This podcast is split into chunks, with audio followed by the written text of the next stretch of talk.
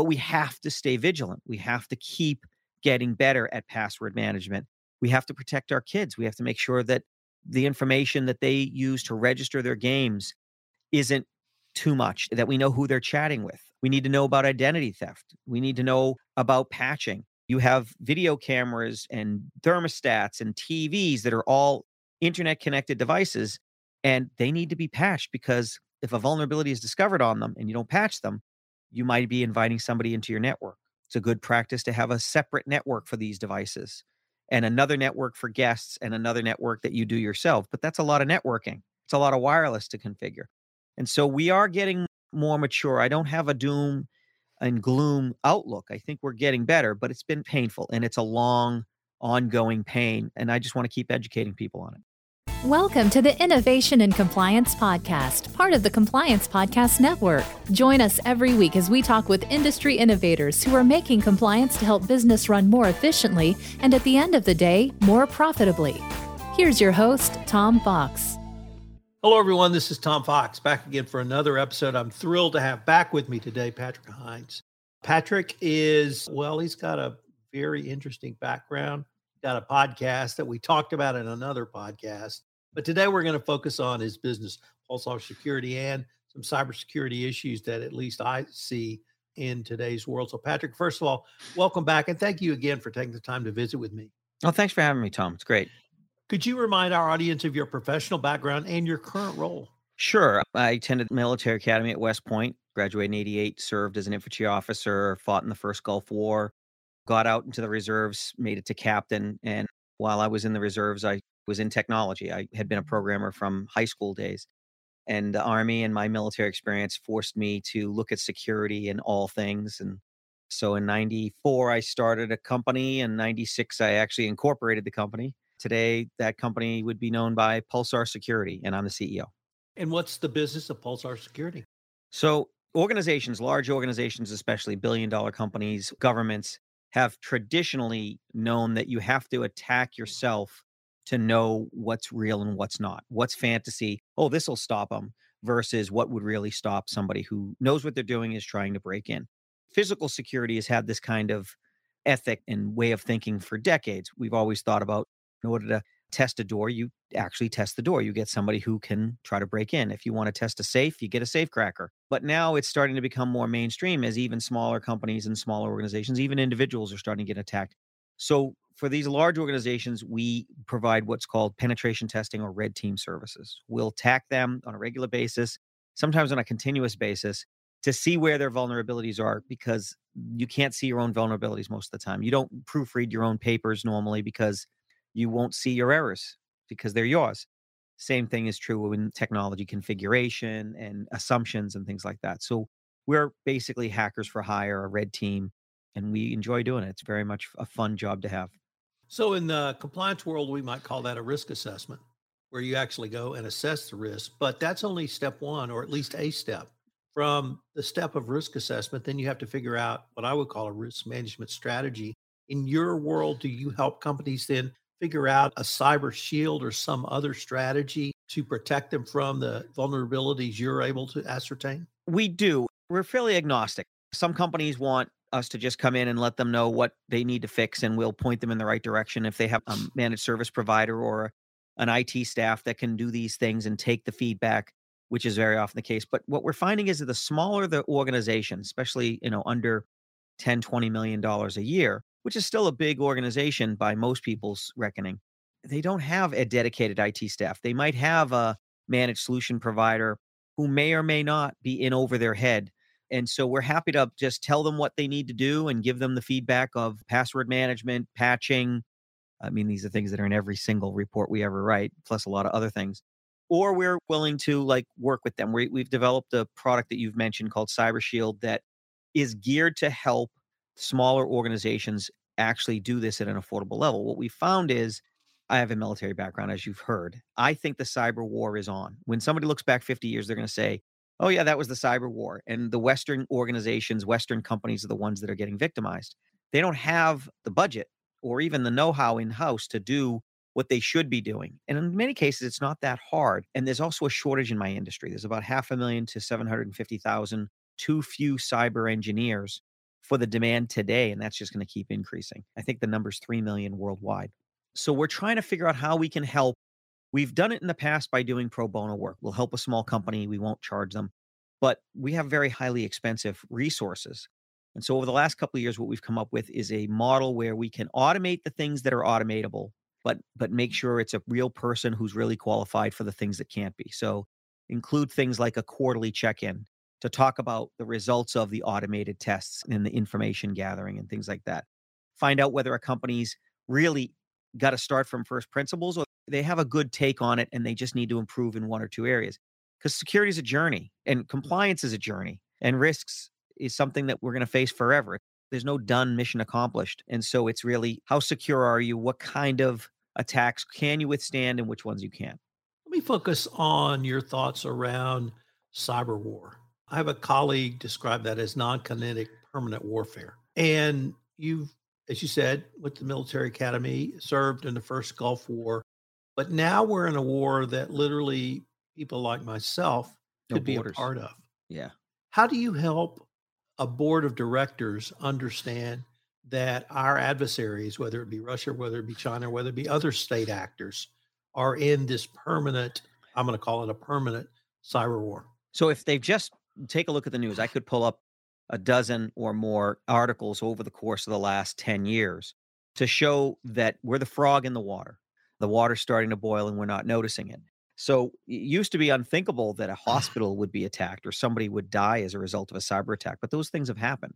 The Colonial Pipeline attack, the f- attacks on food service companies, there's definitely been attacks that are attributable to government supported, protected, or financed organizations.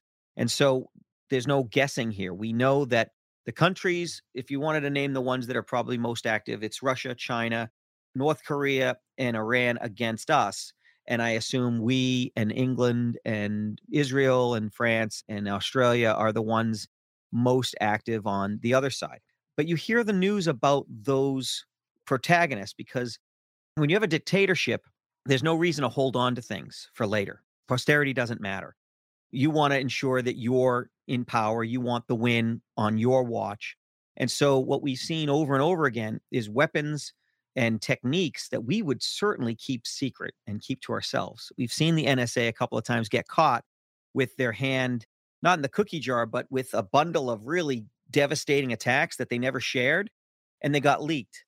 Well, that shows that's their process. Their process is to accumulate those weapons and curate them for when they need them. Whereas on the other side of the battle, they're using them all the time to show us, to stick our nose in it. Well, that's a strategic mistake on their part, but it's still dangerous for us.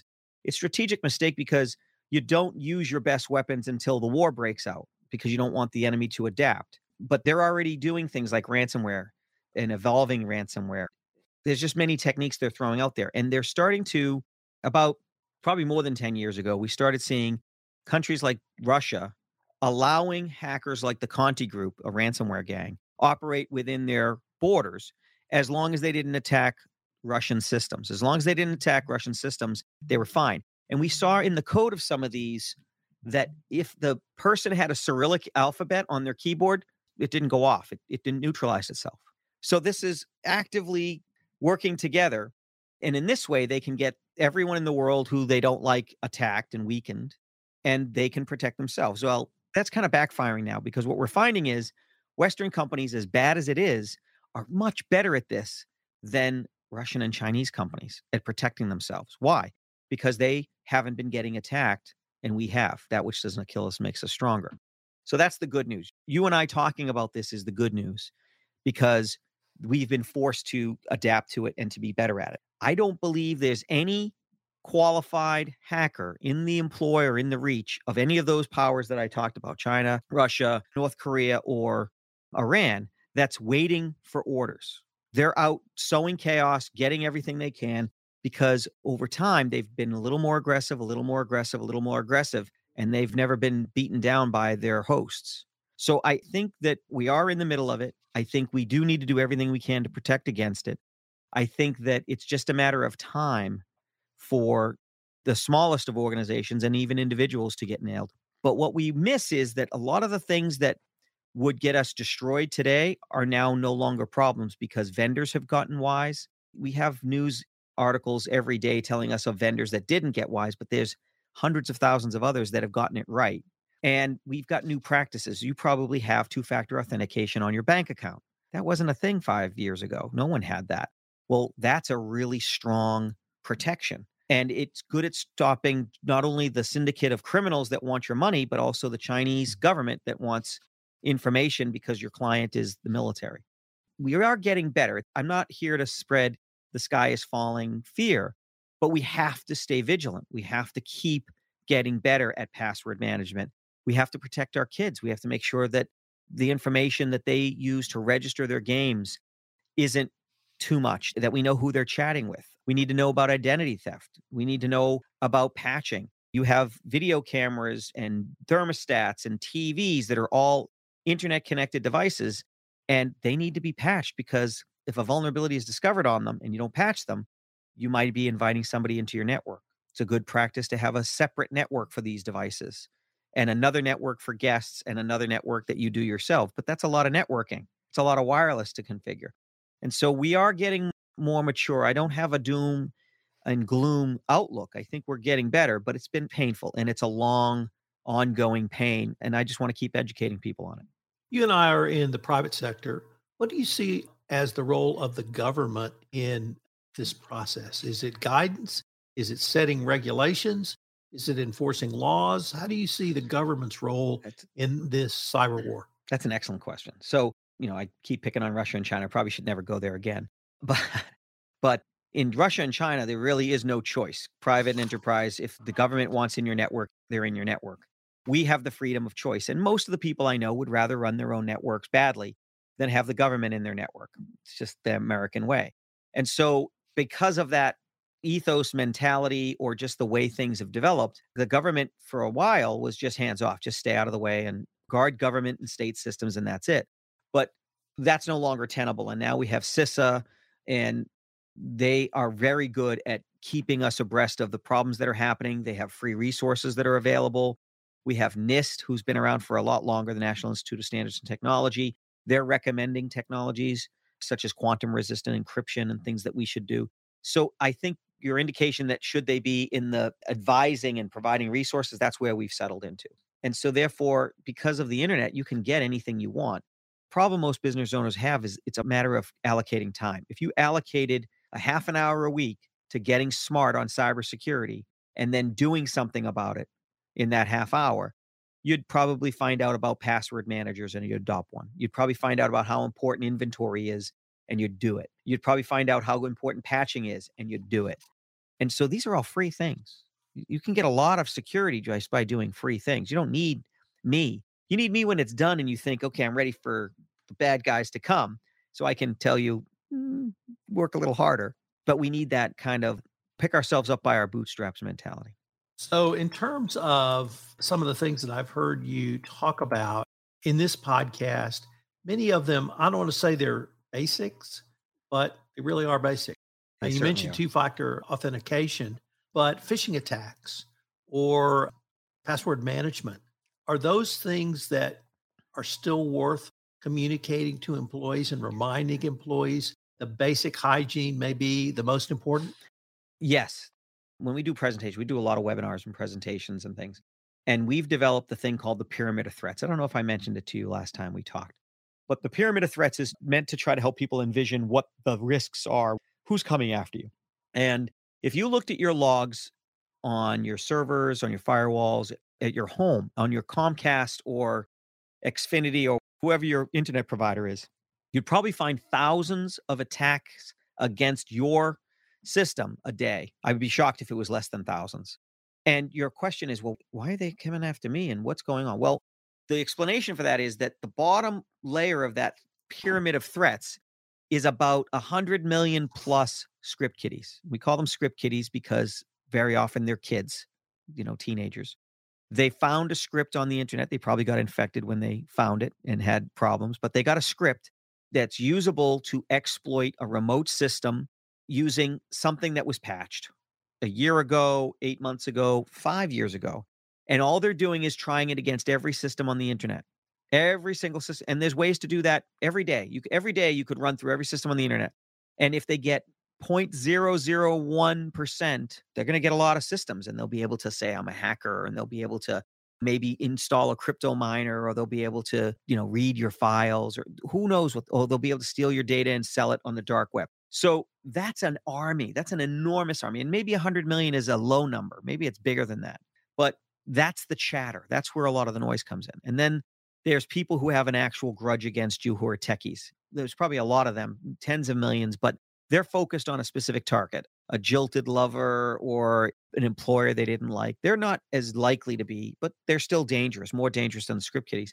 But the next level above them is the syndicates, the criminal syndicates who are in it just for the money. And they're the ones doing the excellent spear phishing. They're the ones doing the excellent attacks. And they do the same things as the script kiddies. They take a script, they run it. And if there's 50,000 systems that are vulnerable to that because they didn't patch, they're going to go after them and try to get in those organizations and ransomware them or do identity theft or do Bitcoin mining or do something. And so it's kind of straight economics at that level. And they're the most dangerous because they're the most likely to hit everyone eventually. And they're the most sophisticated by far up to that level. I have to put in a shameless plug for your podcast, your two podcasts. Tell us about the one dealing with cybersecurity issues. So I have two co-hosts, Duane Laflotte and Carl Franklin. All of us have programmer backgrounds. Duane and I are cybersecurity, and Carl is an upcoming cybersecurity. And we talk about on a weekly basis the articles that have crossed our desk in the world of cyber, and we talk about what people should think about those. So there's lots of fear, uncertainty, and doubt, FUD, we call it where you know, the sky is falling. And we'll take a look at an exploit and we'll tell you whether it's really a big deal or it's really not a big deal. So if you had a, a recall in your car and it said parts will fall off your car and you find out it's the badge that is from you know, the manufacturer, they've kind of overblown it. They're trying to get clickbait. If you find out that, you know, there's a minor chance of misconfiguration and you find out the brakes stop working, well, that's a much bigger deal. So we try to level set people's understanding of these no stories, what they should worry about and what they should do.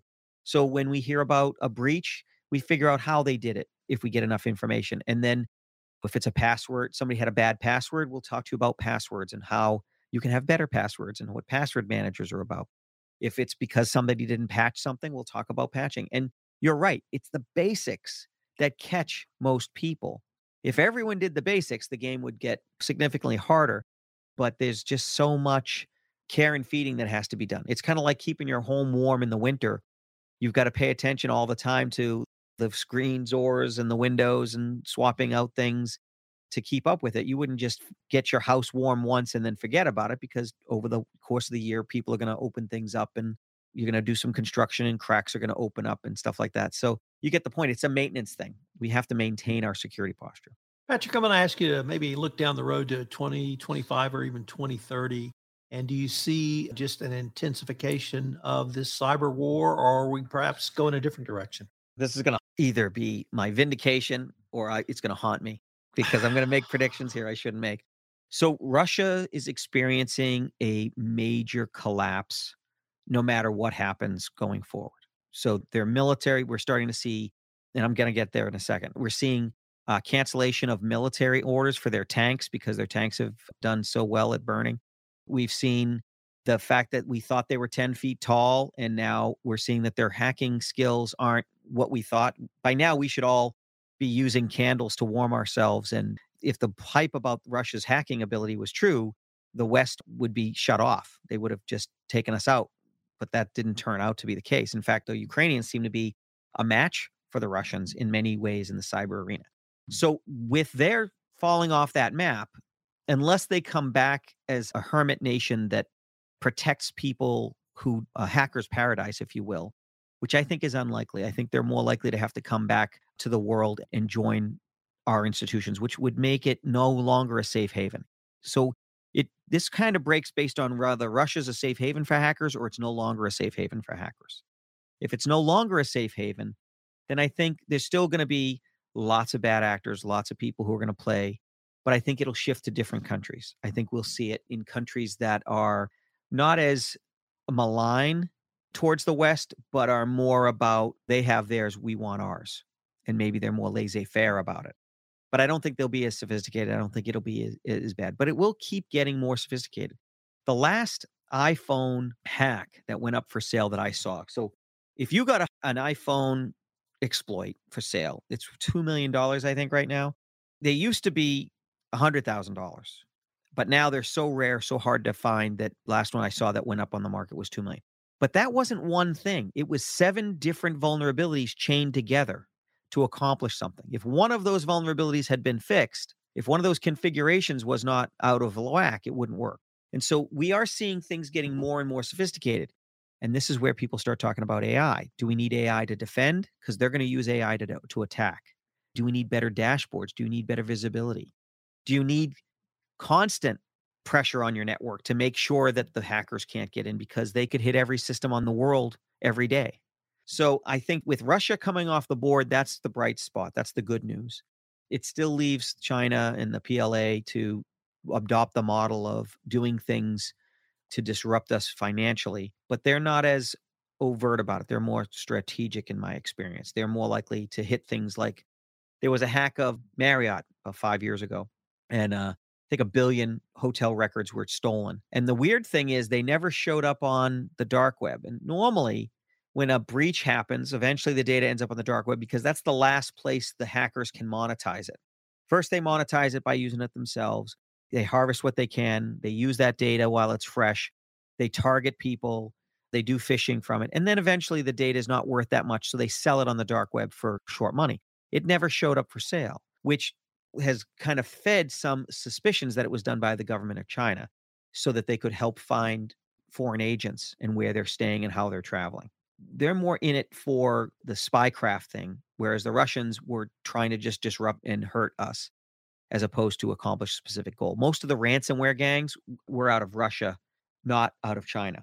Doesn't mean they won't use it. Doesn't mean China doesn't use ransomware and things like that, but it's more of a cat and mouse game. So I do think it'll get more sophisticated. Unfortunately, I don't think people can forget about cybersecurity. That's never going to happen. It's kind of like not thinking about a media campaign. Companies don't have that luxury because the cat's out of the bag.